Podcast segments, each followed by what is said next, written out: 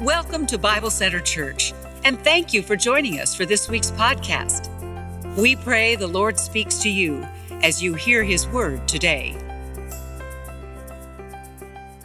If you take your Bible or your Bible app and open with me to the book of James, James chapter 2. James chapter 2 is where we're going to be today. Today we are continuing our series called Wholly Transformed. We're walking verse by verse through the little New Testament book of James, Wholly Transformed. And it's my prayer that God will use this little book to transform my heart, and I'm praying the same thing for you.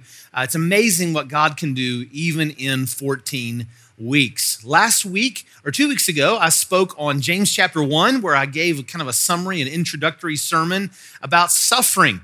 Uh, last week, Pastor Mike spoke also from James chapter 1, the last half, about God's word. And so, really, both of those from chapter 1 are introductory. They kind of touch on everything else in the book of James. Most of our spiritual transformation takes place not when things are going great, but usually when we're walking in suffering. All of our spiritual transformation connects back to the Word of God. And so if you missed either one of those messages, I trust you'll go back and check it out on the podcast, on the app, uh, or on the series page at BibleCenterChurch.com. Well, today we're going to jump into really the meat of the book. We're going to start the meat of the book. And throughout this book, James gives 12 different lessons, 12 different areas where you and I need to be transformed more into the image of Jesus. And let me say, James gets into our business. He doesn't mince words, he gets right down to business. This first area that we see is in chapter 2, verses 1 through 13. And it's this topic of favoritism or discrimination or prejudice or being a respecter of persons. All really easy things for us to talk about uh, in this day and age, no doubt. But let's go ahead and dive in and see what God's word says. James chapter 2 and verse 1. My brothers and sisters, believers in our glorious Lord Jesus Christ, must not show favoritism. Now, where do you think James learned this? Obviously, James learned this from Jesus. He is Jesus's half brother. He saw it in Jesus's life. He heard it in Jesus's teaching. We see some of these similar teachings in the Sermon on the Mount. Matthew chapter 5, verses 46 and 47. If you love, love those who love you, what reward will you get? Are not even the tax collectors doing that? And if you greet only your own people, what are you doing more than others? Do not even pagans do that? And so that brings us to today's big idea. Here's the big idea of today's message there's no room for favoritism in God's family. There's no room for favoritism in God's family. Back in chapter 1, verse 27, Pastor Mike briefly touched on the topic of worldliness last week. And one of the reasons he briefly touched on it is because James just briefly mentions it in passing in chapter 1. You see, he's not going to start really defining worldliness until you get into James chapter 2. In the New Testament, worldliness has very little to do with our brand of blue jeans, with the style of our hair, the model of our car, the movie we went to see with our family last weekend, the cigar someone may or may not smoke, uh, the tattoo that someone may or may not have. Often in our part of the world, we hear those things as the sign of worldliness. And we'll get to some of that later on. But James here, right out the gate, starts with Hey, you want to know what worldliness is? It's the spirit of favoritism, this spirit of putting one person above the other just because of what you can get from them. There's no room for favoritism in God's family. Now, if you're taking notes or if you're following along on the app, the, the word for favoritism here, literally in the Greek, means to receive according to the face to receive according to the face. In other words, it means to receive someone based upon their appearance. It might be their skin color, it might be their wealth, it might be their family name, it might be their weight or their attractiveness or some other characteristic. James says to do this is worldliness at its core. There's no room for worldliness or for favoritism in God's family. Now, let's ask ourselves for a moment this question Do we, do we ever in 2022 struggle with favoritism? Maybe already you're thinking to yourself, like, Matt, why do I need this message? Like, why did I even come to this message? I could have been volunteering somewhere else. I, I could have slept in this morning. Why do I need this message? And certainly, I don't want to be the Holy Spirit in your life. I can't be. But I want to invite you to ask yourself these questions Am I ever tempted to show favoritism towards somebody at work, at church, or in my neighborhood?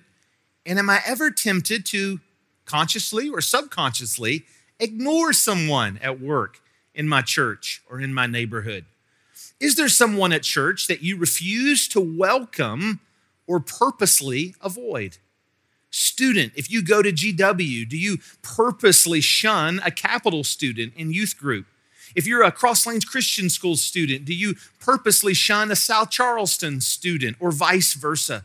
If you're a Bible Center school family, do you, you purposely or unconsciously shun someone who maybe sends their kids to public school or is a homeschool family.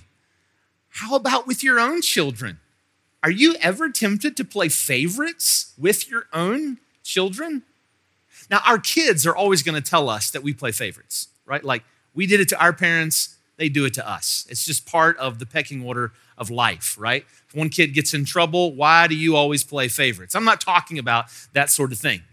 But what I am asking you to do today is honestly, humbly, ask yourself the question Is there any part of this text, any part of this that I need, that God brought me here today to hear? There's no room for favoritism in God's family. So, how do we fight our favoritism?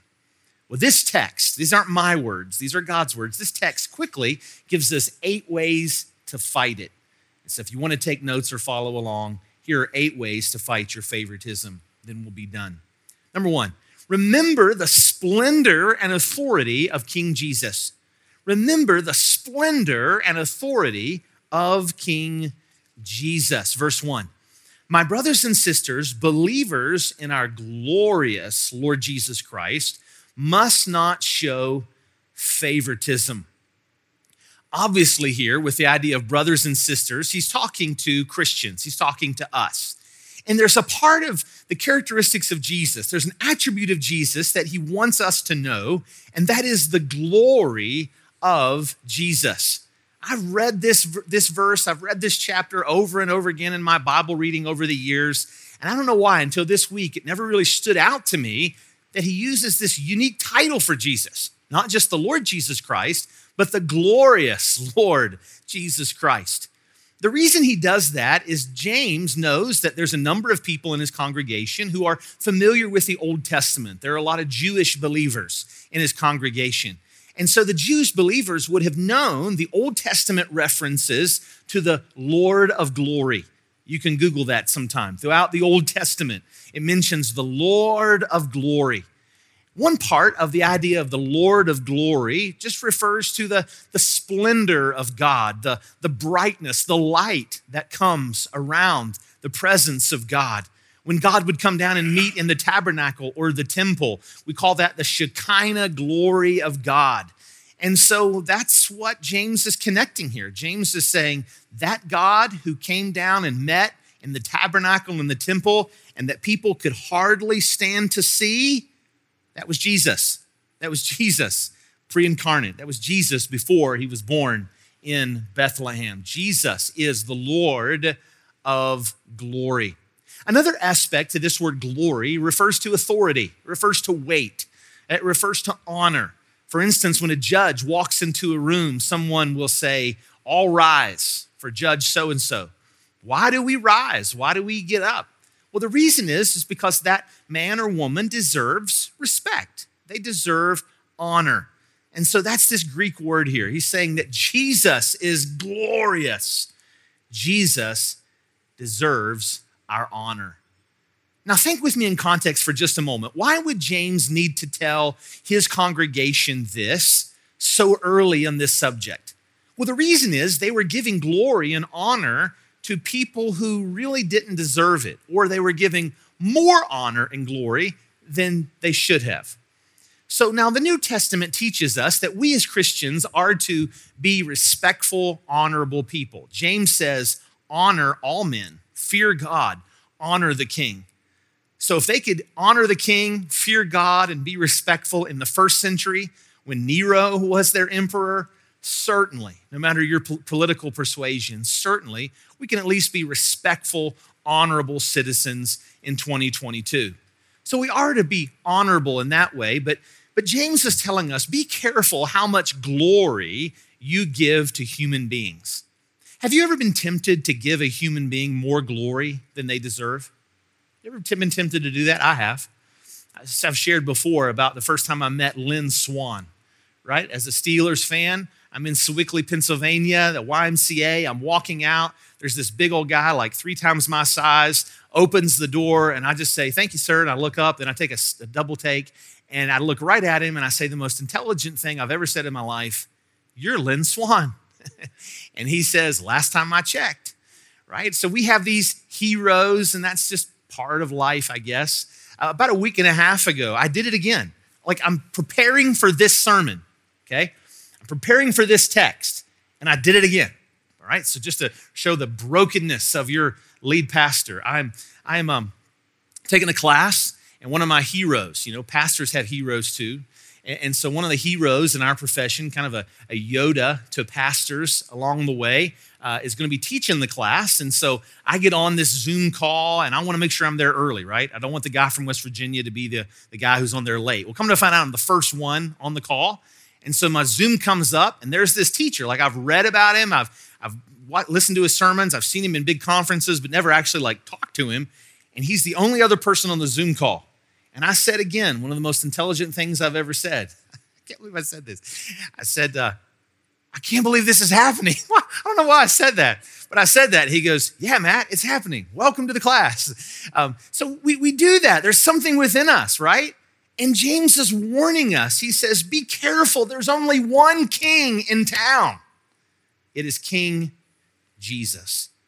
This is the point of James 2 and verse 7.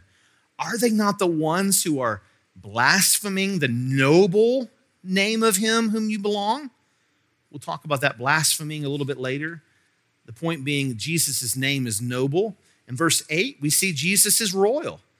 He says, if you really keep the royal law found in Scripture, love your neighbor as yourself. So, how do we fight our favoritism? Number one, remember the splendor and authority of King Jesus. Number two, how can we fight our favoritism? Remember the value of every human being, regardless of their wealth, status, family, appearance, or ethnicity. Remember the value of every human being. Notice verse 2. Suppose a man comes into your meeting wearing a gold ring and fine clothes, and a poor man in filthy old clothes also comes in. If you show special attention to the man wearing fine clothes and say, Here's a good seat for you but say to the poor man, You stand here or sit on the floor by my feet. Have you not discriminated among yourselves and become judges with evil thoughts? Our world is always assessing people. James knows that, you know that. All the way back from kindergarten, right? We were there was a pecking order. Even on the kickball team, there was a pecking order. Uh, there was a, a pecking order in, in high school, in college. There's this certain sense where people are singled out and favorites are made. Sometimes it's because of their ability, sometimes it's not. Uh, maybe you experience some favoritism at work or in your community. But there's one place in the world where favoritism is not supposed to exist. There's one place in the world that, that James is saying this is not supposed to be the case. That's in church. When we come in church, all ground is level at the foot of the cross. And James is saying, no, this is not supposed to be here. Are there qualifications for church leadership? Absolutely. Are there qualifications or beliefs that must be believed for membership in the scriptures? Absolutely, for church membership. That's not what he's talking about here.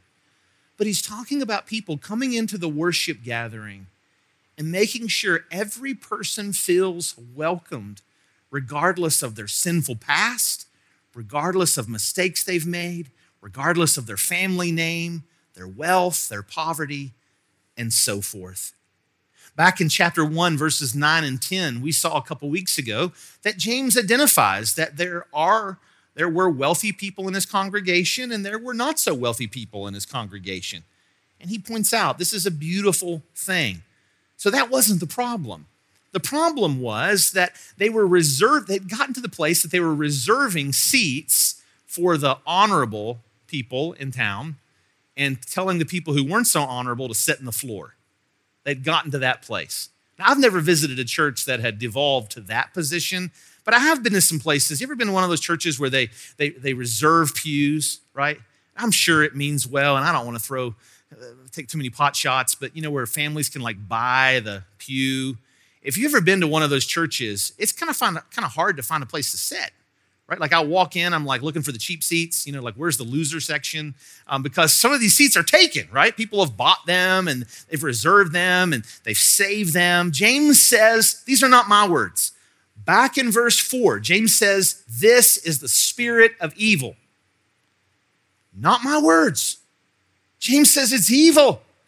At best, as Christians, this is, reveals a fractured heart. James says, don't play favorites. Remember the value of every human being, regardless of their wealth, status, family appearance, or ethnicity. Number three, how do we fight our favoritism? Remember the various kinds of people God calls into his family. Remember the various kinds of people God calls into his family. Notice verse 5. Listen, my dear brothers and sisters, has not God chosen those who are poor in the eyes of the world to be rich in faith? and to inherit the kingdom he promised those who love him.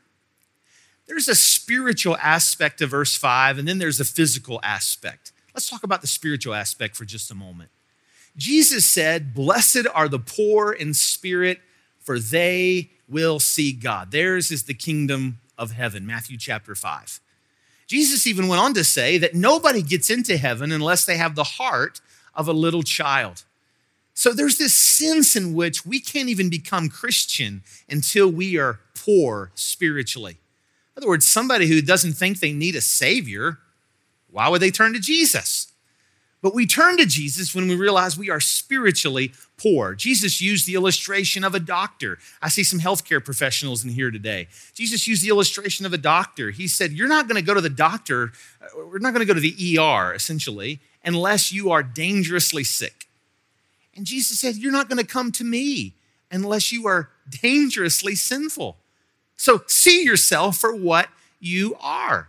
The gospel is the good news that God created you, yes, just as He wanted you to be. But unfortunately, you are broken, just as I am broken by sin. We've chosen our own way, it's in our spiritual DNA. All of us are sinners. But Jesus came to save all things. Jesus saves. John 3:16 for God so loved the world he gave his only begotten son that whoever believes in him will not perish but have everlasting life. Jesus died on the cross for your sins. He was buried, he rose again the third day, and you right there where you sit can ask Jesus to be the Lord and Savior of your life today. Just this past week, I heard news of, of someone who, who has just prayed to receive Christ after the service. They're growing in Christ and getting into our groups. I want that for you. You can trust Jesus today, right there where you sit. But Christian, verse 5 has some has a couple nuggets for us. In verse 5, for instance, he says that God has chosen us for himself. That's not the emphasis of this chapter, but let's not also blow over it the word chosen is used in verse 5. If anything, let's know this the sheep never seek the shepherd, the shepherd always seek the sheep. And this is intended to encourage us, but it's also intended to humble us in the context of favoritism. In other words, we didn't come to Jesus because we were smarter than the person next to us. We came to Jesus by his grace. You can read all about that grace in Ephesians chapter 1. Another nugget that we see in verse 5 is, is the spirit, the physically poor aspect of Christianity. We don't want to make everything so spiritual that we miss the intended meaning of the text. James is saying, he's pointing out to his congregation, don't you forget that Christianity began as a poor man's religion. Don't, don't forget that, right? These were mostly, by and large, poor fishermen who took the message of Jesus to the world. And so most of us in here today are rich compared to the world's standards. So this is for all of us. Let us not forget that God didn't just come for the middle and upper class. God came for the world. And we see that throughout history. We even see that taking place uh, south of the equator, even now. Remember the value of every human being. Remember the various kinds of people God calls into his family. I remember how important it was that our high school basketball team quickly learned that we weren't as awesome as we thought we were, right? You ever seen one of those teams? Maybe you're seeing it now. You've seen it last week, this past weekend in football. Maybe a team that thinks they're really, really awesome, and then they just get crushed. Well, that was us in high school. We thought our team was awesome. My junior year, we went 18 and 0. We'd played a lot of uh, good, some good competition. We were a good ball team. We have perfectly expected to go into our senior year undefeated as well. And so we went into our senior year, we're winning games, winning games. We really thought we couldn't be beat. Well, there was this uh, little Christian school down in Monroe County that came to our gym. It was a home game. And uh, I can remember laughing, like not out loud, but just kind of under my breath, laughing at this team. They wore sweatpants. Their Christian school, I guess, didn't let them wear like shorts. So we're like, ah, the sweatpants school, okay. And then and then like they're all their names but two were their last name was Spencer. So if you went to that school, if your last name was Spencer, hopefully this is encouraging story to you because I hate talking about it. Um, but they they showed up, and, and even their water boy was named Spencer. They were all little, and we thought, you know, really like who put this schedule on the calendar? You know, we want to play them big teams, right? We want to show these some of these other public schools how, how good we're. Why are we playing this little Christian school? So the game started, and they had the funkiest offense. They, they all stood around, all five of them stood around the three point line, right? And they, I don't think the whole game, I don't think they ever shot inside the three point line. They just had these funky plays that they would run outside the three point line and shoot and shoot and shoot. Come to find out, they crushed us by double digits. I can still remember, it'll be a core memory in my mind until I'm like in my 90s. I, I, I, remember walking back in the locker room thinking, what just happened? Like, we didn't know what to do to stop them. They weren't playing traditional basketball. So, come to find out, their whole goal that year was to beat our school. Their whole goal was to make the undefeated team for two years no longer undefeated. And so they practiced and practiced and practiced late into the night, and they practiced nothing but three point shots because they said, We're either going to beat them bad or this isn't going to work. Unfortunately, it worked. And we quickly realized how awesome we weren't. One of the greatest days of your spiritual life is to realize how awesome you're not. I love you, but part of my job description is to tell you you're not awesome. You're not awesome. You're really not. I'm not either. Jesus is awesome. And so when we realize that God has brought together a bunch of people who aren't awesome to worship a Savior who is, all of a sudden favoritism tends to fade away. Remember the various kinds of people God calls into his family. Number four, remember the unique temptations and brokenness of every person. Remember the unique temptations and brokenness of every person. Look with me in verse 6. But you have dishonored the poor. Is it not the rich who are exploiting you? Are they not the ones who are dragging you into court? Now, here in verse 6, and if you want to look ahead to verse 7, James is asking a series of questions that all demand a yes answer. He's telling us, telling the early church, that remember, it is the, the rich who are exploiting you. They're the ones who are suing you, having you persecuted. We know from history and in the context of the Bible that initially it was the rich Jews who persecuted the early church. Saul of Tarsus was one of those rich Jews. Later in the first century and into the second century, it became the wealthy Romans who felt that Christianity was a threat uh, to the republic. And so it became wealthy Romans who persecuted the Christians. Either way, what Paul or what James is trying to communicate here is really pragmatic but he's just kind of stating the obvious. He's not saying that rich people are bad and poor people are good. He's like, in your context, do you realize what you're doing? You are buttering up people who are only coming into your congregation to spy you out for persecution. He's like, it's not doing you any good, and it's not doing them any good. So stop it. Essentially, he's saying everybody puts their pants on the same way, one leg at a time, or their toga on, one leg at a time. So just remember this. Remember the unique temptations and brokenness of every person who comes into your church. Number five, how do we fight our favoritism? Actively love your neighbor as you actively love yourself.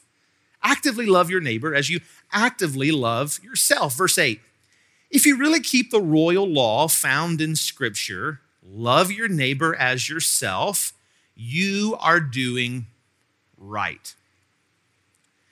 This is the centerpiece of James's and Jesus's theology.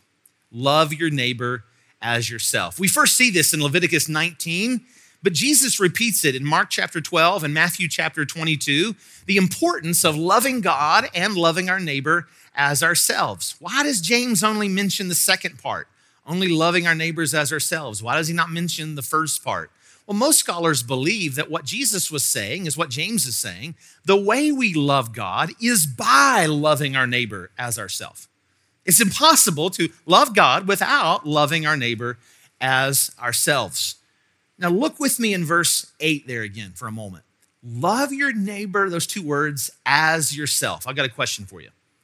Is it okay for you to take care of yourself?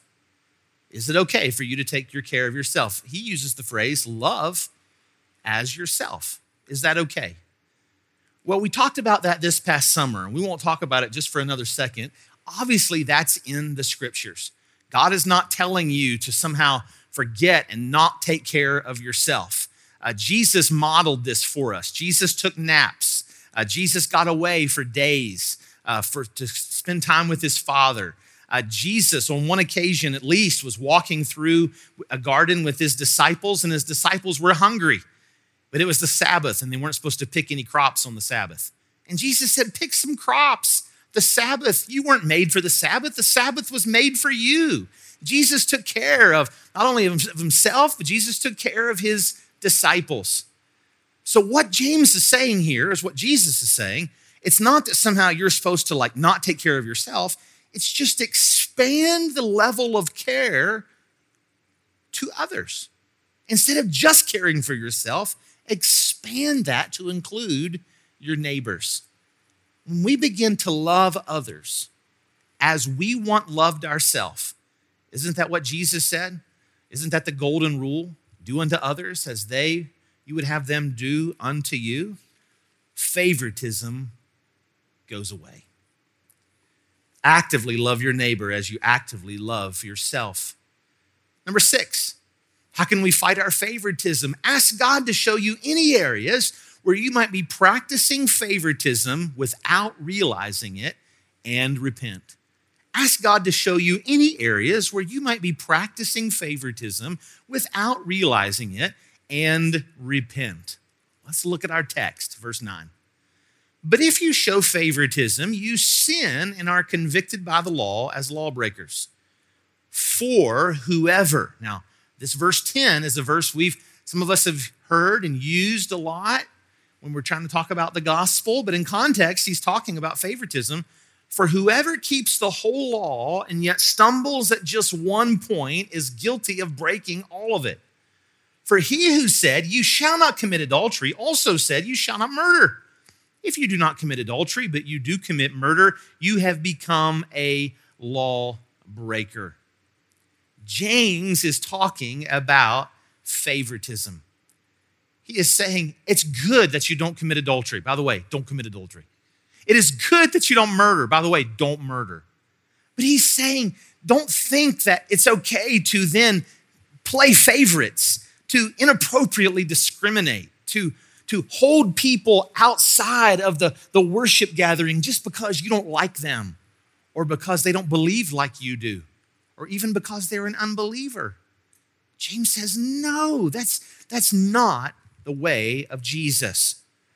Now, there's something I learned this week that I didn't really hadn't really sunk in until this week, and that is that the early church was really good at using Bible verses out of context to justify their theological positions, just like sometimes we are.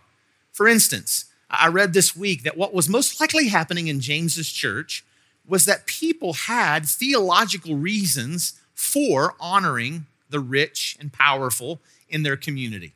They probably had theological reasons. We see this all the way back in the book of Job. Remember Job's friends?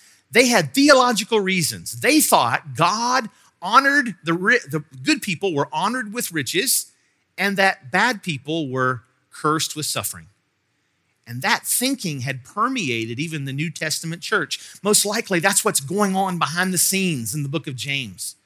So, if we were to interview somebody and say, hey, why are you giving the front row uh, just to the, the rich people? Why are we giving the front row just to the rich people? They would say, well, in the Bible, Abraham was blessed of God and he was wealthy. Isaac was blessed of God and he was wealthy. Jacob was blessed of God and he was wealthy. Therefore, here's the leap it's always the therefore that gets us in trouble. Therefore, we're going to, we have a theological reason for doing this. And so James comes along, just like Jesus did. Jesus was constantly going for the theological jugular vein. Some of these folks really thought they were doing God's service. They really did. By excluding whole groups of people, they thought they were doing the right thing. Here's the question Could it be possible that there's anyone in your life you are excluding, showing favoritism against, discriminating against, because you think you have a theological reason, but really you don't? You know, the church, over the last 2,000 years, the very fact that we have existed as a church for 2,000 years, the body of Christ, is evidence of God's grace because we would have messed it up a long time ago. We've tried our hardest to mess it up, but God, in His mercy, has allowed it to continue.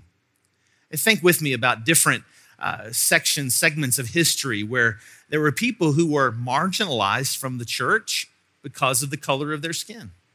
There have been people who've been marginalized in the church because of perhaps their gender or perhaps their economic status or social status and yet the church of Jesus Christ marches forward. I don't know if you are. I'm not going to even say you definitely are. I'm just asking you to be open. Is there anyone you are using a Bible verse out of context to justify discriminating against? God tells us in His Word that's not good. How can we fight our favoritism? Number seven, always keep your own judgment day in the back of your mind.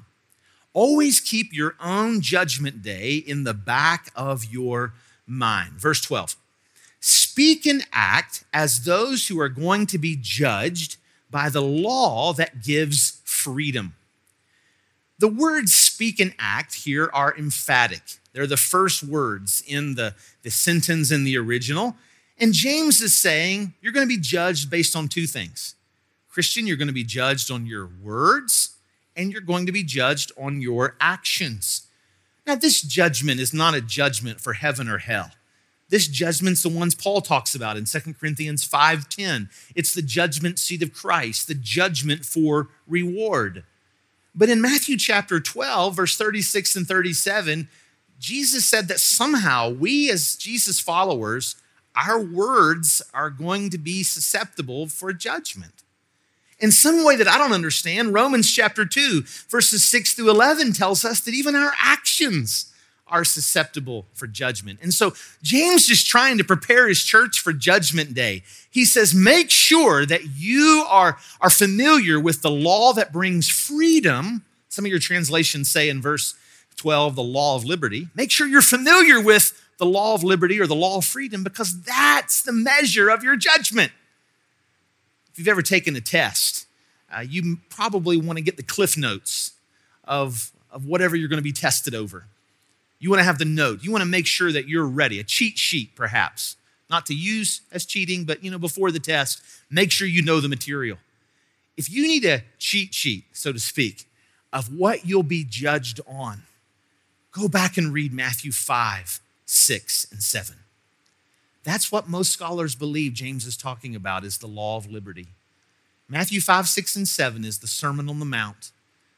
The rest in the New Testament is the Holy Spirit expounding on the Sermon on the Mount.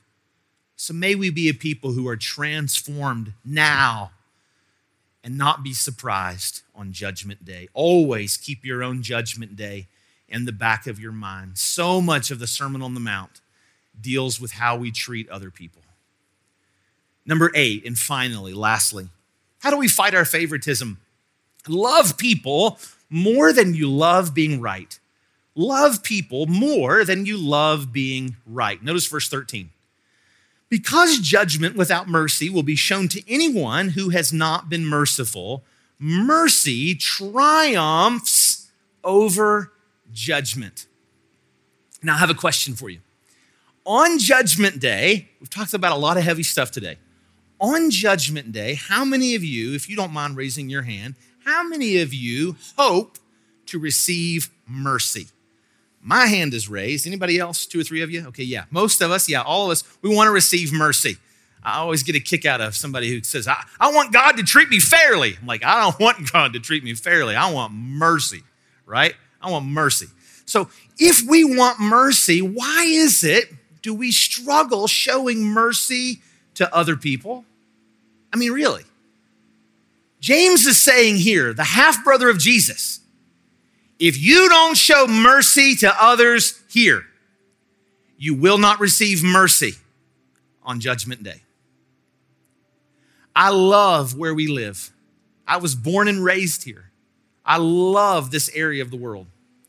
But there's something unique.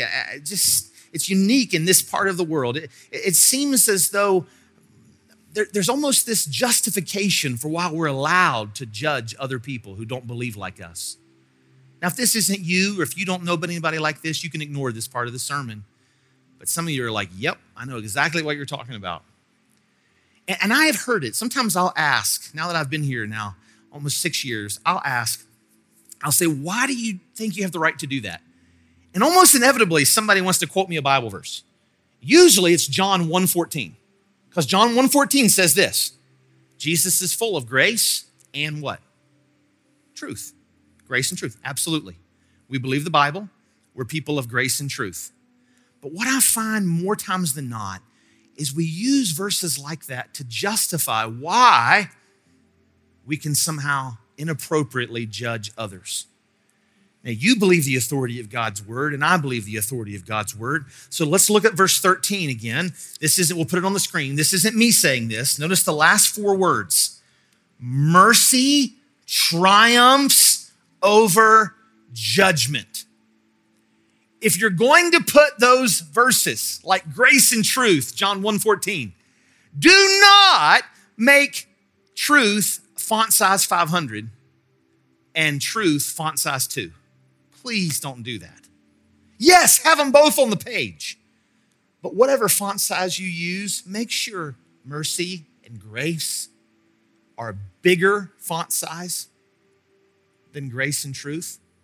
You say, well, Matt, how do you say that? Right here, verse 13 mercy triumphs over judgment. If this next week, if you have a chance to show judgment or mercy, show mercy. If you have a chance to write somebody off or to give them another chance, show mercy. If you have a chance to unleash your tongue and share exactly how you feel or to hold your tongue, show mercy. If you have a chance to pick a fight or to let it go, show mercy. If you have a, a, a, questionable issue in the scriptures and you're just not quite sure which way to go, the church, choose mercy because Jesus said, Blessed are the merciful, for they will receive mercy. How can we fight our favoritism? Remember the splendor and authority of King Jesus. Remember the value of every human being. Remember the various kinds of people God calls into his family. Remember the unique brokenness of every person. Love your neighbor as you love yourself. Ask God to show you ways where you might be practicing favoritism without knowing it. always keep your own judgment day in the back of your mind and love people more than you love being right. You say, Matt, why? It's because there's no room for favoritism in God's family. For more information, visit us at BibleCenterChurch.com or check us out on social media.